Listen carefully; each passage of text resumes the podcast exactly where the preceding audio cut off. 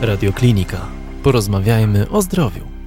Te pryskane winogrona nie mają jednej bardzo cennej substancji, która nazywa się resveratrol, dlatego że antocjany nie giną od e, oprysków, natomiast mm, Resveratrol tak, dlatego że resveratrol to jest taki związek też poli- polifenolowy, silny antyoksydant. On również jest w aronii, o czym mało kto wie, ale rośliny wytwarzają go jako walkę y, z grzybami, więc na przykład jeśli jest wilgotna pogoda i te jagody y, czy, czy winogrona na plantacji pleśnieją, y, to co robią właściciele plantacji? No oczywiście opryskują, prawda? Tak. No, no więc wobec tego grzyby giną, a roślina nie chce powiedzieć myśli. Ale no coś w tym jest, prawda?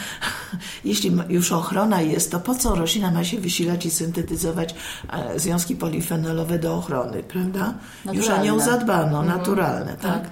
Więc właściwie to należałoby apelować, żeby powstrzymać się od oprysków jednak, prawda? I wycisnąć sok z winogron. Dlaczego właśnie ten resveratrol jest e, w czerwonych winogrona w czerwonym winie. Otóż e, do białych wyciska się winogrona i sok fermentuje.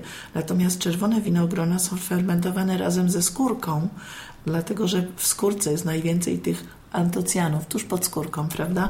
No i w ten sposób również do wina czy do soku trafia resveratrol. Rozumiem. A to samo z aronią jest? Z aronią, jeśli chodzi o wino, to na pewno jest syntetyzowane, znaczy wino jest produkowane razem ze skórką i przy okazji, no, jeśli mogę, to chciałam bardzo serdecznie polecić.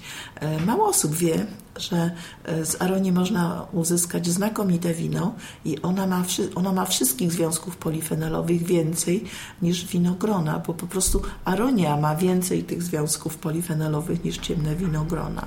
Także wino z aronii e, jest smaczne, jest bardzo, bardzo zdrowe. Polecamy.